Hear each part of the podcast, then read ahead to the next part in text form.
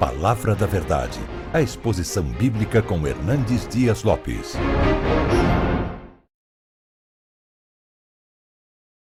Muito bem, nós estamos, é, com a graça de Deus, neste domingo, dia 12 de abril de 2020, aqui na Igreja Presbiteriana de Pinheiros, em São Paulo, para trazer ao seu coração, à sua mente, é, uma retrospectiva da história da redenção.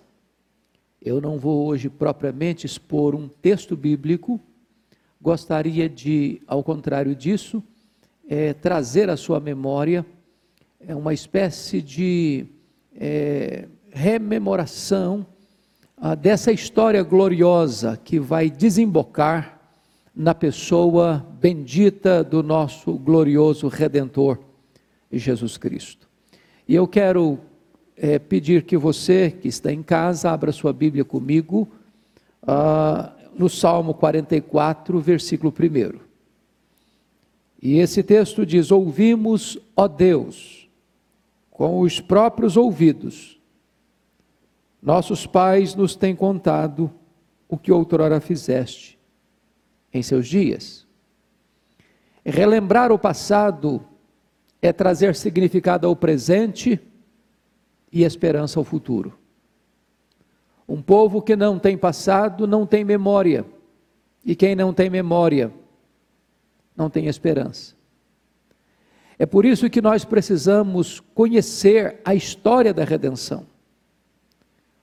O que Deus fez, como Deus agiu, como Deus interferiu na história com as suas ações soberanas para que o seu plano traçado na eternidade se cumprisse cabalmente na história, vindo desembocar na pessoa do seu filho o cumprimento das promessas, trazendo para nós copiosa redenção.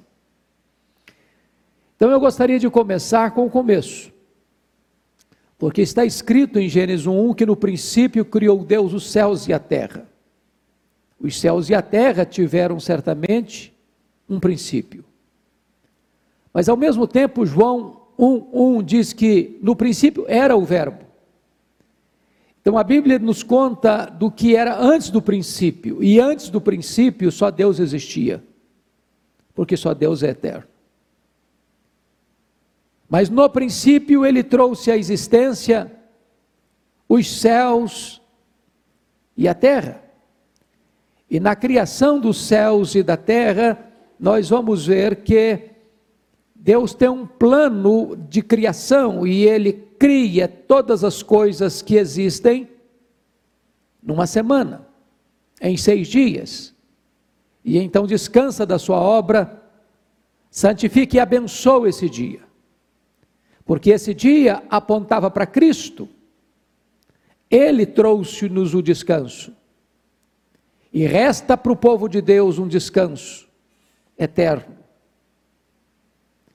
Então, a Bíblia diz que no sexto dia da criação, quando Deus está coroando a sua obra criadora, no conselho da Trindade, ele diz: façamos o homem, a nossa imagem e a nossa semelhança. E Deus cria o homem e a mulher a sua imagem e a sua semelhança. Bom, o capítulo 2 de Gênesis retrata algo precioso para nós, porque, muito embora Deus tenha criado o homem e a mulher no sexto dia, não os criou no mesmo tempo, no mesmo momento, e nem do mesmo material. Quando Deus foi criar o homem, Adão, Deus criou do pó da terra e soprou em suas narinas, ele passou a ser alma vivente. E Deus então determina a Adão a dar nome a todos os animais, a todas as aves. E Adão então recebe esse mandato cultural, e vale destacar que Adão não era um homem rude, era um homem de uma inteligência raríssima. a ponto de ele dar nomes próprios, adequados a todos os animais que Deus trouxe para ele. E então diz a Escritura que ele não encontra ninguém que pudesse corresponder com ele fisicamente, emocionalmente, moralmente, espiritualmente. E Deus então que tinha criado todas as coisas, diz: Não é bom que o homem esteja só, far-lhe-ei um auxiliador a que lhe seja idônea. E Deus faz o homem adormecer profundamente, tirando toda a sua capacidade sensorial de sentir dor. E Deus tira uma costela de Adão, e da costela de Adão ele faz uma mulher, e traz essa mulher para Adão e apresenta essa mulher para Adão, e Adão explode de alegria ao dizer: Esta sim, afinal, é carne da minha carne, osso dos meus ossos, por isso chamar-se-á varoa. E Deus então institui ali o casamento quando ele, como uma espécie de pai da noiva, traz a noiva ao seu marido. E agora ele estabelece os critérios do casamento que haveria de servir de balizas para toda a história da humanidade. Quando Deus diz: Por isso deixa o homem, seu pai e sua mãe, se une à sua mulher, tornando-se os dois uma só carne. Retratando que o casamento, como instituído por Deus, é heterossexual, é monogâmico e é monossomático. Pois bem, Deus então diz a Bíblia que não só cria o homem, mas Deus planta um jardim e coloca o homem no jardim para lavrá-lo e guardá-lo. Há muitas pessoas que brincam, e eu gostaria de saber quem inventou o trabalho, como se o trabalho fosse uma espécie de maldição por causa do pecado. Equivocada essa ideia. Deus criou o homem, Deus criou a mulher, e Deus deu a eles um mandato cultural. Eles precisavam guardar e lavrar, e eles haveriam então de procriar e encher a terra, isso antes do pecado. O trabalho existiu antes da queda, depois da queda e também haverá depois da glorificação. Pois bem, Deus colocou este casal nesse jardim e disse a eles que eles poderiam comer livremente todas as árvores que estavam postas no jardim. Haviam, haviam árvores belas para ver, e haviam árvores que produziam muitos frutos deliciosos. Mas uma árvore Deus impediu que Adão comesse a árvore da ciência do bem e do mal. Dela não comereis, porque se dela comeres, certamente morrerás. E aí entra o capítulo 3 de Gênesis, quando a serpente, o mais sagaz das criaturas que Deus tinha feito, os animais, chega para Eva e faz uma pergunta: é assim mesmo que Deus disse? Aquela serpente estava certamente a serviço de Satanás, e era Satanás que estava por trás da serpente. Começa a história querendo discutir teologia. E discutir teologia com Satanás é um grande risco, porque ele é um péssimo exegeta, ele é um péssimo hermeneuta, e ele é o pai das heresias. É ele quem cria doutrinas, a Bíblia chama de doutrinas de demônios. E quando Eva vai argumentar com a serpente, ela, ela demonstra não conhecer tão bem as prescrições divinas e acrescenta o que Deus não disse e, e, e, alivia o que Deus disse. E quando a serpente percebeu que ela estava caindo nas suas, nas suas teias, então a serpente nega peremptoriamente a palavra de Deus: certamente não morrereis. Deus não está falando sério. A palavra de Deus não é digna de inteira confiança. E quando Eva começa a perceber que aquele fruto proibido era agradável aos olhos, era agradável ao paladar e agradável para dar a ela conhecimento, ela tomou do fruto e comeu e deu ao seu marido e ele comeu. e ali aconteceu o maior desastre da história da humanidade a queda dos nossos pais. Não caíram apenas eles, caímos todos nós. Adão era o cabeça federal da raça, e com a queda dele, toda a humanidade caiu em pecado, porque a Bíblia diz que por um só homem entrou o pecado no mundo, pelo pecado a morte, e a morte passou por todos os homens, porque todos pecaram, diz Paulo em Romanos 5,12. Naquele momento, então, Deus profere uma maldição sobre a serpente, Deus profere uma maldição sobre a terra, Deus diz para Eva que agora ela vai dar à luz em dores, e o seu desejo será para o seu marido, seu marido a dominará. Deus diz para Adão que ele agora vai ter que lavrar a terra e enfrentar uma terra amaldiçoada que produz cardos, espinhos, abrolhos, e que ele vai comer o seu pão com o suor do seu rosto, e Deus sentencia: o que foi feito pó, ao pó tornarás. A morte faria parte da história humana. Diz a Bíblia que Deus, que Adão conheceu a Eva, ela concebeu e deu à luz a um filho.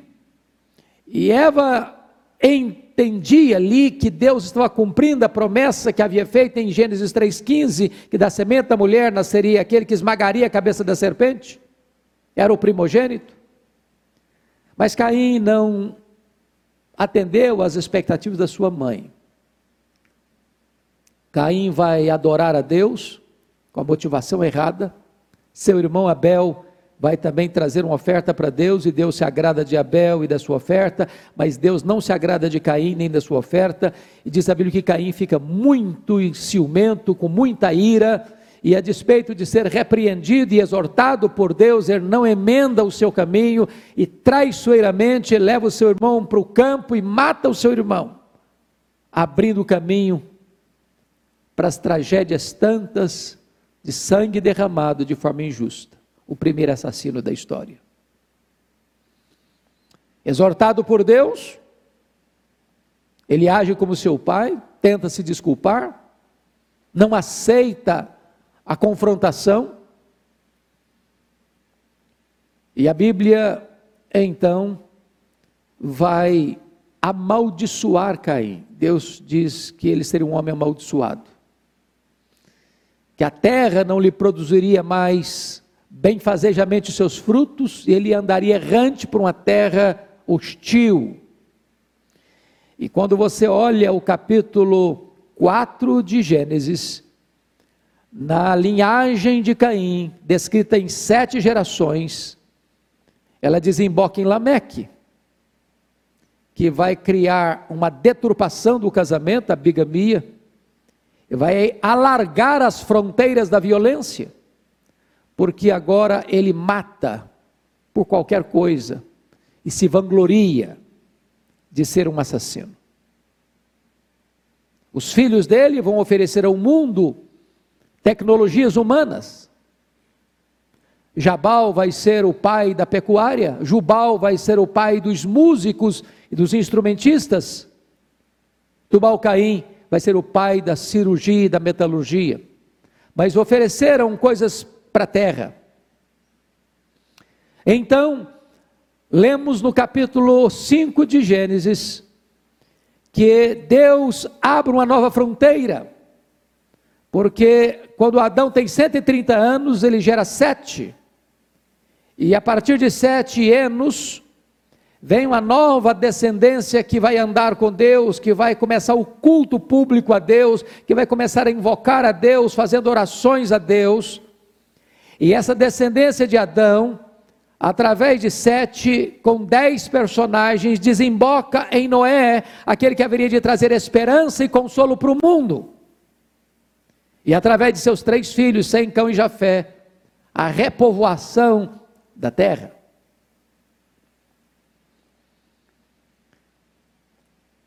Isto vai desembocar por meio de Jafé em Abraão, o pai da nação de Israel.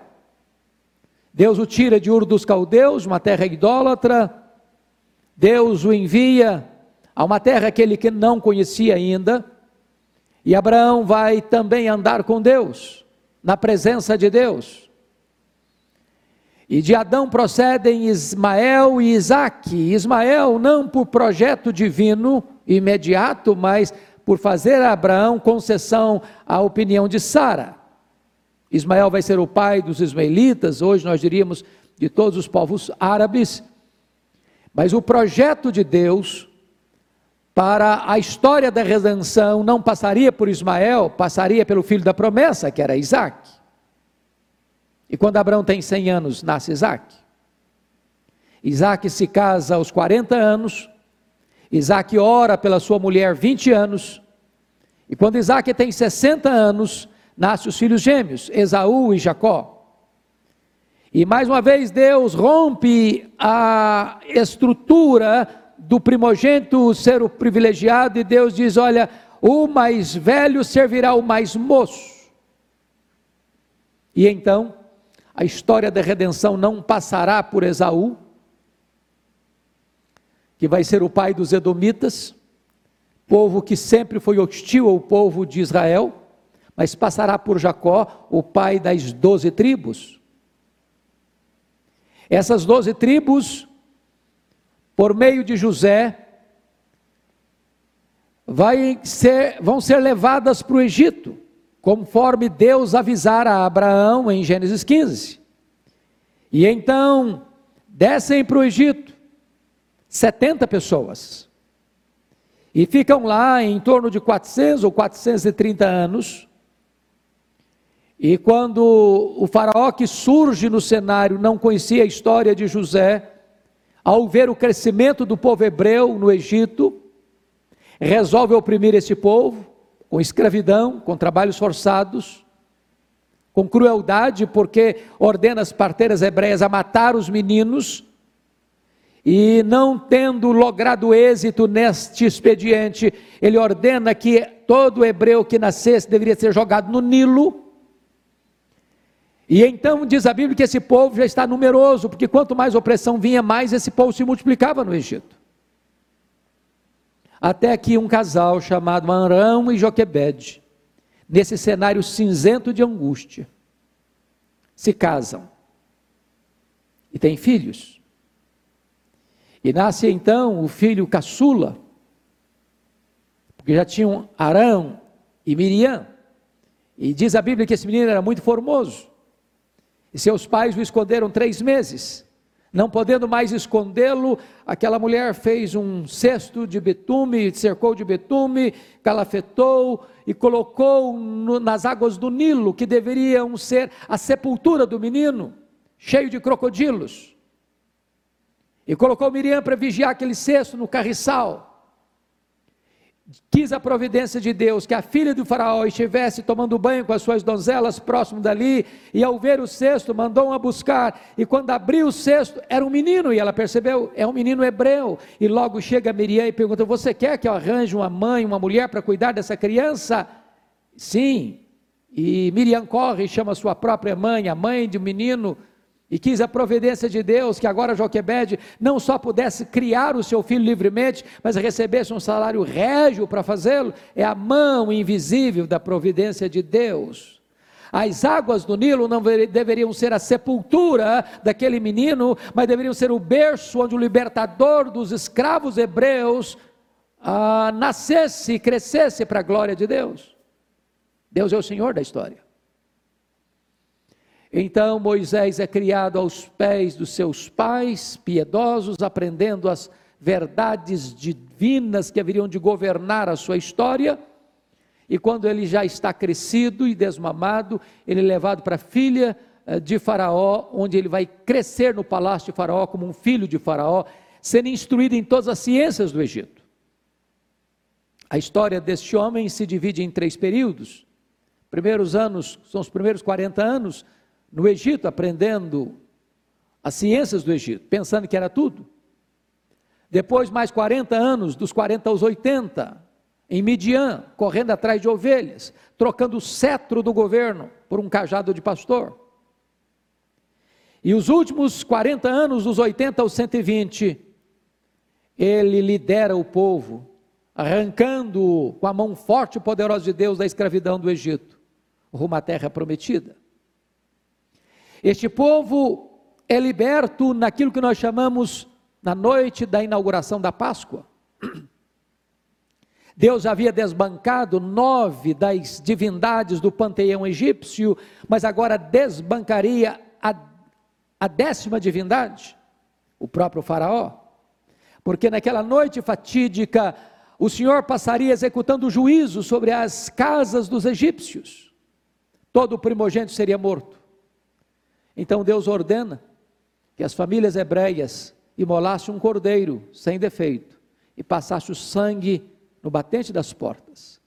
E ao passar o Senhor executando o juízo, ao ver o sangue, passaria por cima e não aplicaria ali o juízo. A palavra Páscoa em inglês é Passover, ou passar por cima. Quando Deus viu o sangue, ele passou por cima e não aplicou ali o juízo.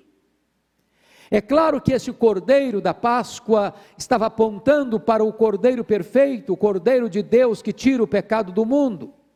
Isto apontava para a cruz.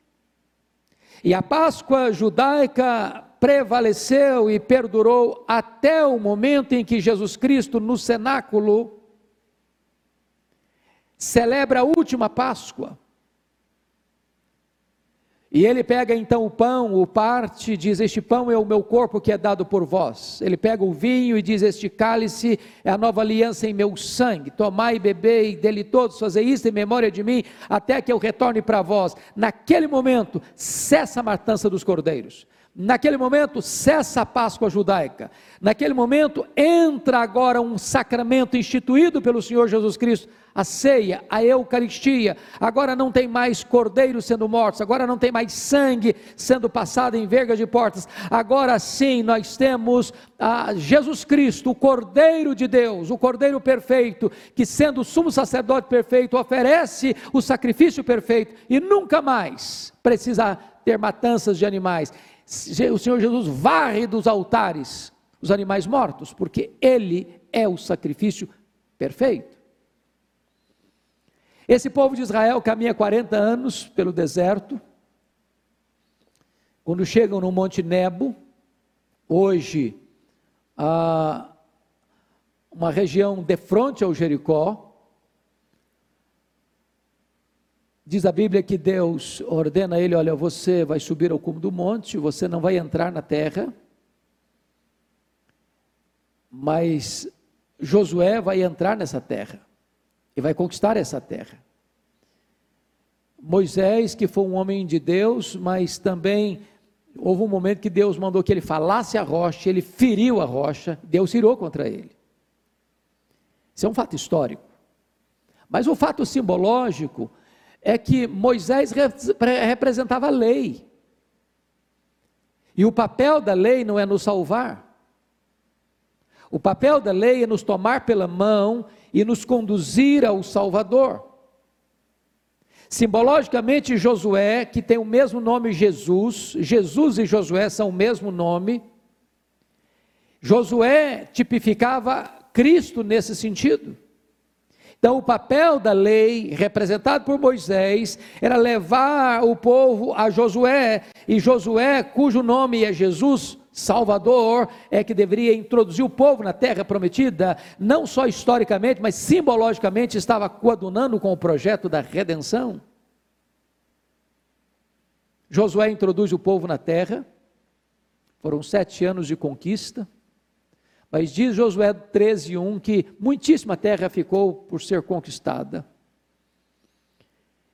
E Deus nos informa na Sua palavra que depois que Josué morre, aquela geração que entrou na terra, é, que se volta para Deus diante do apelo de Josué, a outra geração, a terceira geração, já não conhecia mais a Deus.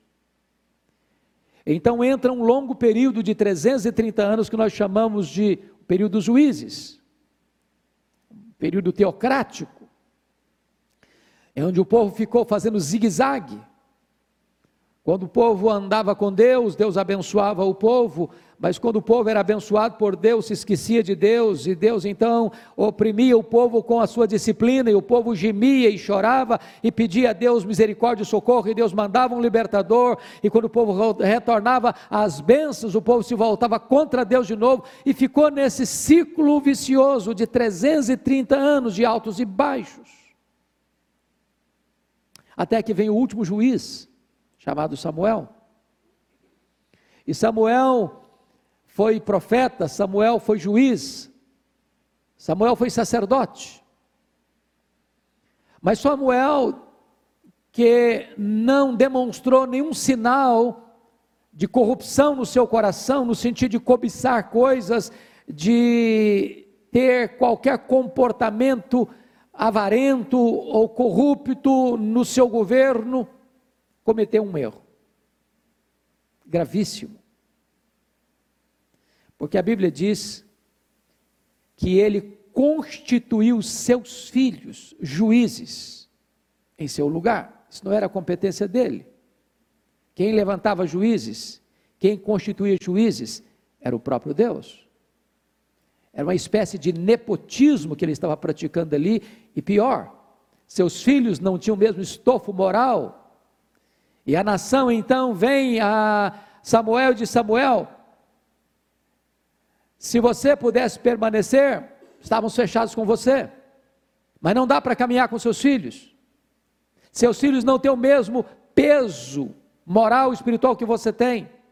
Então, antes de você morrer, constitui-nos um rei. E desta, desta forma, a monarquia, rejeitando o governo de Deus em Israel, nasce dentro da casa de Samuel. Então começa a monarquia em Israel. E nós temos um período do chamada monarquia de todo o reino, ah, com três reis: Saul 40 anos, Davi 40 anos e Salomão 40 anos. São 120 anos de reino unido.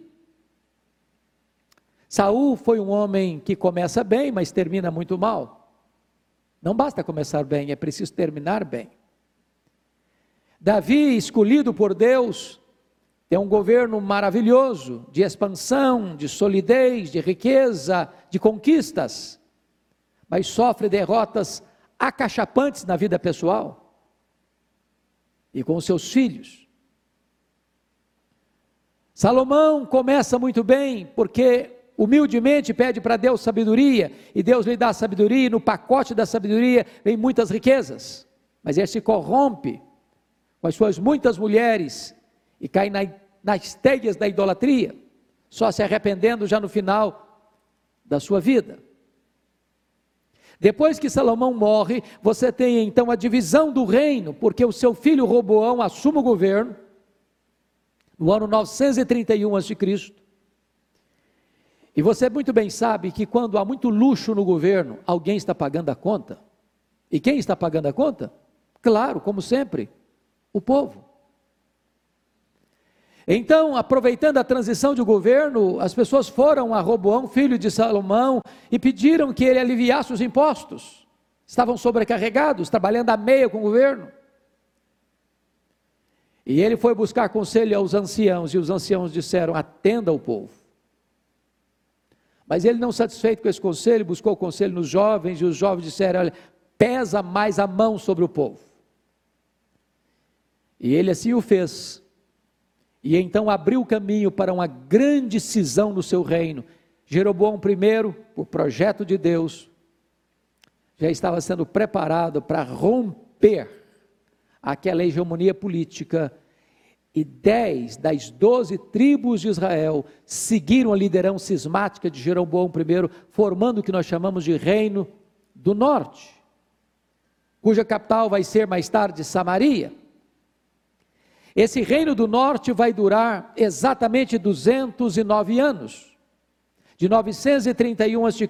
a 722 a.C., tendo 19 reis em oito dinastias diferentes e todos esses 19 reis das oito dinastias diferentes, todas, todos esses reis não andaram com Deus, foram maus, foram ímpios, foram idólatras.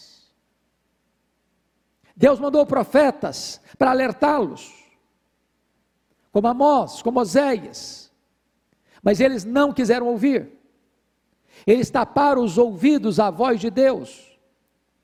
Eles prostituíram o culto verdadeiro por um culto é, sincrético, com ídolos, com imagens. E Deus abominava essas coisas. E chegou o momento em que o cálice da ira de Deus se transbordou, e Deus permitiu que o grande, poderoso e expansionista império assírio, no ano 722, conquistasse Samaria e tomasse por completo as dez tribos do norte, que nunca mais se reconstruíram como hegemonia política. Esse é o período em que, lá nas duas tribos do sul, Benjamim e Judá, conhecido como Reino do Sul ou Reino de Judá, está sendo governado por Ezequias, quando Samaria é tomada. E o Reino do Sul alterna entre reis piedosos e reis ímpios. Na medida em que homens bons governavam, a nação prosperava, na medida em que homens maus governavam, a nação decaía. Mas, embora Deus tivesse mandado profetas para alertar o povo do sul, como Deus levantar Isaías, como Deus levantar Miqueias, Joel, este povo, como Jeremias, este povo não quis também ouvir a Deus. E eles foram se afastando de Deus. Havia períodos, às vezes, de volta, mas eram períodos pequenos e esta volta era superficial. Até que também a ira de Deus se acendeu contra aquelas duas tribos do sul, e Deus entrega o reino do, do sul nas mãos do poderoso império babilônico que já tinha triunfado sobre o império assírio. Então acontece o chamado amargo cativeiro da Babilônia, começando em 586 a.C., durando 70 anos. É claro que nesse período Deus levanta homens como ah, o próprio profeta Jeremias, que é testemunho ocular da invasão de Jerusalém, o profeta Ezequiel, depois, mais tarde, o profeta Daniel, e esses homens profetizam nesse período do cativeiro.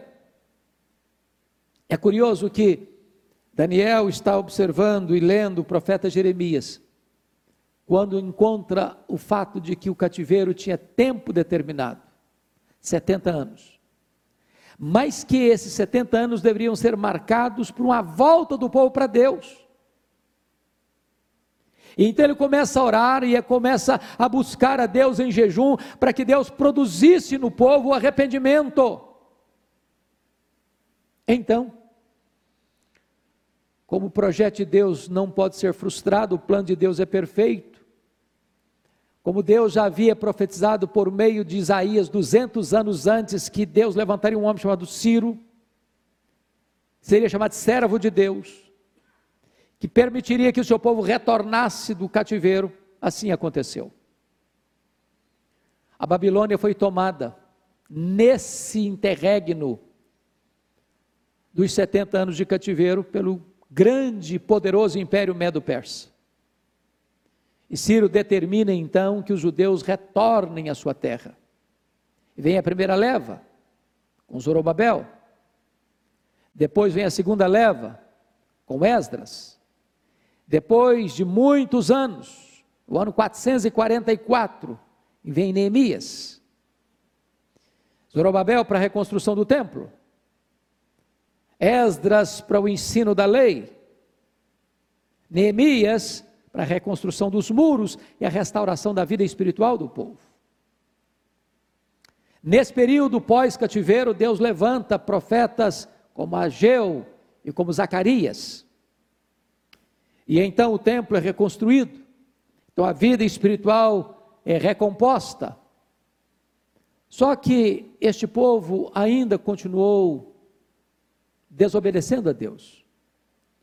E a última geração que nós temos no Velho Testamento, a geração descrita no livro de Malaquias, é uma geração que mantém a religiosidade, mas não a fidelidade.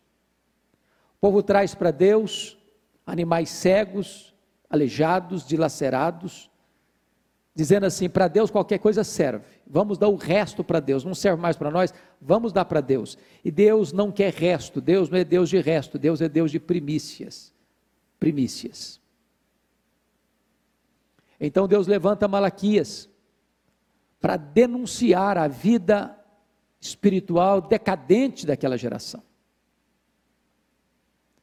que estava corrompendo o culto, que estava corrompendo o casamento, que estava subtraindo os dízimos e as ofertas, estava levando uma vida completamente distanciada de Deus, muito embora mantendo as aparências da religiosidade. Então, o Velho Testamento termina aqui com esse registro de Malaquias, 400 anos antes de Cristo.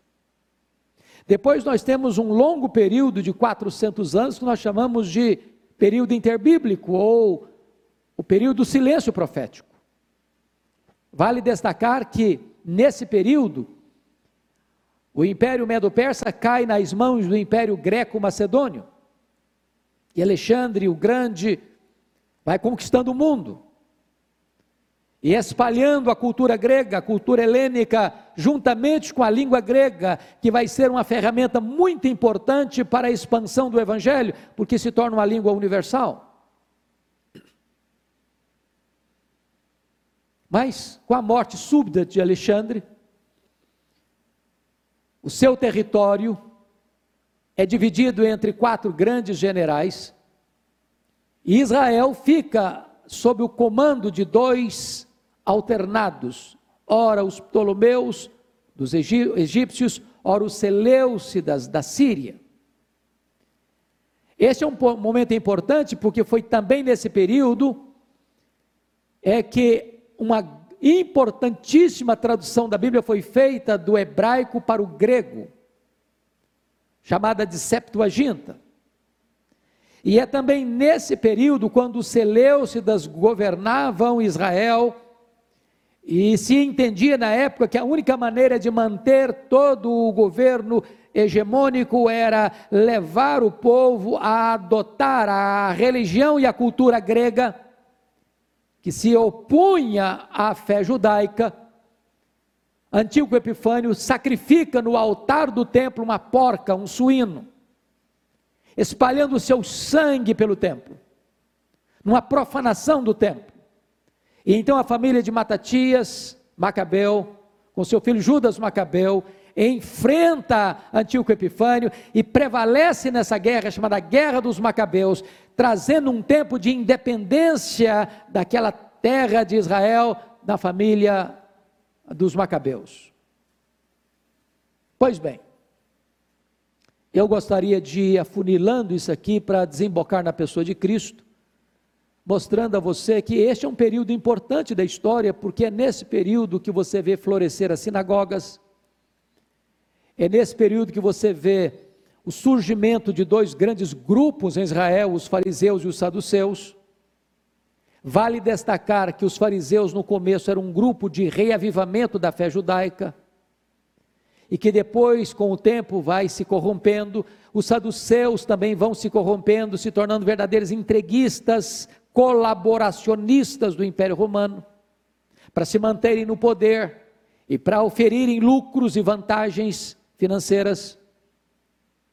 Mas vai ser no ano 63 antes de Cristo que Pompeu vai conquistar Israel, e esse território de Israel vai fazer parte, então, a partir dali, do chamado Império Romano. Quando ele estabelece Antípater como governador dessa região, que vai ser o pai de Herodes o Grande, esse é um personagem que já o Novo Testamento faz referência a ele. E Herodes o Grande vai ser um homem muito importante na história de Israel, porque este homem é aquele que vai não só ampliar o templo de Jerusalém, mas vai embelezá-lo, aproximando da glória que tinha o templo salomônico.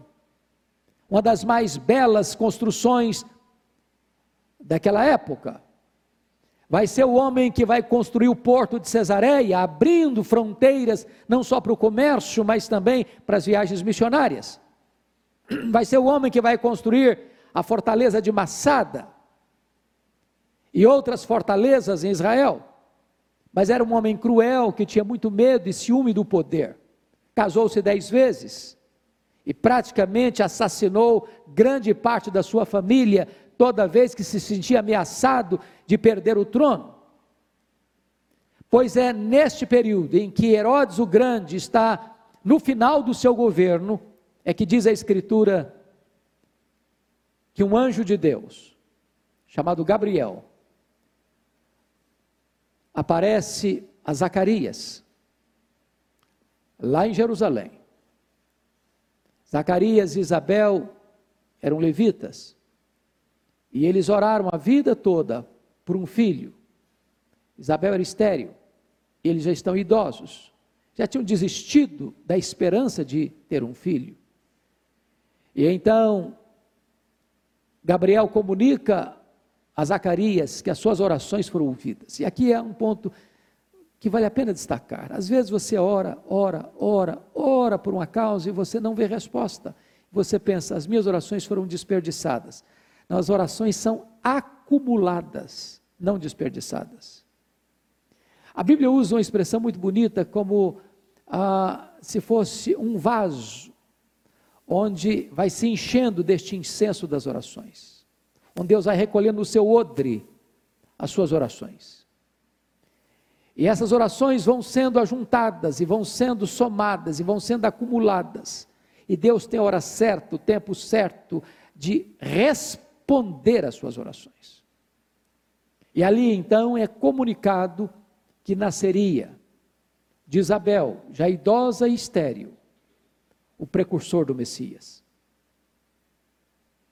E então, seis meses depois, este mesmo anjo vai a Nazaré, pequena cidade da Galileia, para visitar Maria, uma jovem noiva desposada do carpinteiro José, comunicando a ela que desceria sobre ela a sombra do Altíssimo, e ela conceberia por obra do Espírito Santo e que este que haveria de nascer seria chamado Filho do Altíssimo e deveria receber o nome de Jesus.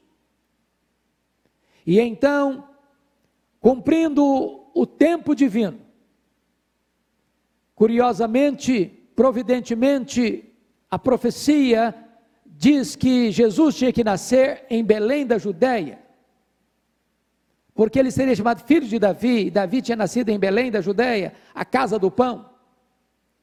Só que José e Maria estão lá em Nazaré. Para que a profecia se cumprisse, Deus move todo o império romano, ordenando um recenseamento, cada um devia recensear-se na sua própria terra, e é nessa conjuntura então é que José sai de Nazaré com Maria para Belém, exatamente no momento em que Jesus haveria de nascer. E então, na plenitude dos tempos, diz a Bíblia, Jesus nasceu de mulher, nasceu sob a lei para ser o nosso redentor. Toda essa história está sendo escrita com detalhes rigorosos, como que um corte cirúrgico pela mão invisível da providência. A história da redenção. Pois bem, Herodes quis matar Jesus. Não conseguiu, é claro. Deus ordenou que José fugisse com Jesus e Maria para o Egito, até que Herodes morresse. Os maus morrem. Os que pensam que podem ter as rédeas da história nas mãos morrem. E o plano de Deus continua. Eles retornam. E diz a Bíblia que Arquelau está governando na Judéia, e então ele é orientado a ir para Nazaré, e isso tinha que acontecer para cumprir o que os profetas haviam dito, que ele seria chamado Nazareno. E então Jesus vive em Nazaré, uma cidade pequena, como carpinteiro de Nazaré, até os 30 anos de idade. Quando então ele dá início ao seu ministério, indo ao Jordão para ser batizado por João Batista. E ali diz a Bíblia que enquanto ele orava no Jordão, o céu se abriu, o Espírito Santo desceu, e o Pai falou: Este é o meu filho amado, em quem eu me comprazo. A Trindade está presente ali, o Pai falando, o Espírito descendo, o Filho recebendo o Espírito Santo. E a partir dali ele recebe a capacitação para exercício do seu ministério. Dali ele é conduzido pelo Espírito ao deserto para ser tentado pelo diabo, para derrotar o diabo no seu território. E diz a Bíblia que então ele, depois, cheio do Espírito Santo, vai a Nazaré e entra na sinagoga e toma o rolo do livro de Isaías nas mãos e diz: O Espírito Senhor Deus está sobre mim, pelo que me ungiu, para pregar, para libertar e para curar. E os nazarenos o rejeitam, e ele vai fazer de Cafarnaum seu quartel-general, e a partir dali ele percorre toda a Galiléia, Pérea e Judéia, pregando o evangelho do reino, curando os oprimidos do diabo e libertando-os. Porém, Jesus sempre soube que ele havia vindo ao mundo para morrer. Ele pessoalmente profetizou sua morte com todas as letras, que era necessário que ele subisse para Jerusalém, fosse entregue nas mãos dos sacerdotes, sofresse muitas coisas, fosse crucificado para ressuscitar ao terceiro dia. E então, no tempo oportuno de Deus, Jesus Cristo sobe para Jerusalém. As multidões já esperam por ele em Jerusalém, porque na Páscoa a população de Jerusalém quintuplicava. E diz a Bíblia que outra multidão acompanha Jesus, e quando as duas multidões se encontram no topo do Monte das Oliveiras, Jesus vai montado num jumentinho, e as multidões vão estendendo ramos ah, pelo chão, e vão clamando: Hosana, Hosana, bendito que vem em nome do Senhor. E Jesus desce o Monte das Oliveiras, atravessa as encostas a do Vale do Cedron, começa a subir o Monte Moriá, onde estava a entrada da cidade. E diz Lucas que quando Jesus entra, o povo canta e Jesus chora. Chora por quê? Chora porque Jesus sabe que Jerusalém havia perdido o tempo da sua oportunidade. Chora porque Jesus vê profeticamente que aquela cidade seria arrasada pelos romanos. E Jesus entra na cidade, depois de ensinar e realizar coisas maravilhosas, o Senhor Jesus Cristo se dirige a Pedro e João e disse: Vocês vão preparar para mim um lugar para que eu possa comer a Páscoa com vocês. Seria a última Páscoa, seria a primeira ceia. E então, diz a Escritura, que naquela quinta-feira à noite, a mesa está posta, o cordeiro assado, o pão sem fermento, as ervas amargas, o vinho. Lá no canto, uma bacia com água e uma toalha. Não se assentava à mesa sem lavar os pés e as mãos, até porque é, eles não tinham sapatos fechados como os nossos, eram alpargatas de correias cruas, de couro cru. E Jerusalém está num deserto e os pés ficam sujos, necessariamente. E as mesas eram baixas, você não conseguia esconder os pés debaixo da mesa. Mas esse era o papel do escravo, e os discípulos não tinham serviçais para atender a eles.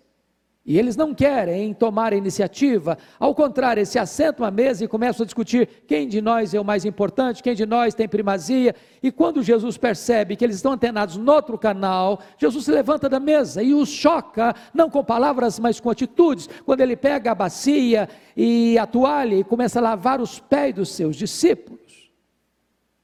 Até que Jesus chega em Pedro e Pedro perguntou: Tu lavarás os pés a mim? Jesus disse: O que eu faço agora tu não entendes, entendê-lo-ás depois. Pedro respondeu: Não, nunca me lavarás os pés. E Jesus disse: Se eu não te lavar os pés, tu não tens parte comigo. Aí Pedro disse: Então me lava os pés, as mãos e a cabeça. Aí Jesus: Não, todos estão limpos, exceto um.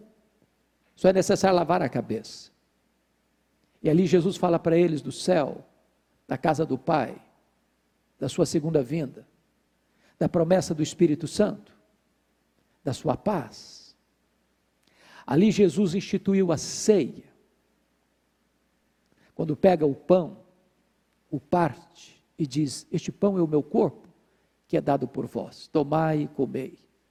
Pegou o vinho e disse: Este vinho é o cálice da nova aliança, tomai e bebei dele todos, fazei isto em memória de mim, até que eu retorne para vós. Ali, Jesus estava fazendo um corte radical entre a Páscoa judaica e a Eucaristia e a ceia. A partir dali cessa a matança dos cordeiros. Ali Jesus está dizendo: cumpriu-se a Páscoa judaica. Eu sou o cordeiro que tira o pecado do mundo. Eu sou aquele que todos esses símbolos da Páscoa apontavam. Eu estou cumprindo em mim mesmo, no meu sacrifício, aquilo que tudo aconteceu ao longo desses séculos. Eu sou o Cordeiro de Deus, que tira o pecado do mundo. E a partir dali, Jesus então vai para o Getsemane, ele é preso, porque era a hora das trevas, diz o evangelista Lucas. Ele é levado ao sinédrio judaico e acusado, esbordoado e cuspido, acusado de blasfêmia contra Deus e conspiração contra César. Na sexta de manhã ele é levado ao pretório romano e Pilatos, covardemente contra sua consciência, condena Jesus à morte e morte de cruz. Era nove horas da manhã quando ele foi crucificado. Ele passou seis horas naquela cruz. Cãibras, dores, sede. Mas ele proferiu sete palavras benditas, que são luzeiros a brilhar neste mundo de escuridão. Primeira palavra, Pai, perdoa-lhes, porque não sabe o que fazem. Segunda palavra, hoje mesmo estarás comigo no paraíso. Terceira palavra, filho, eis aí a tua mãe. Mãe, eis aí o teu filho. Quarta palavra, Deus meu, Deus meu, por que me desamparaste?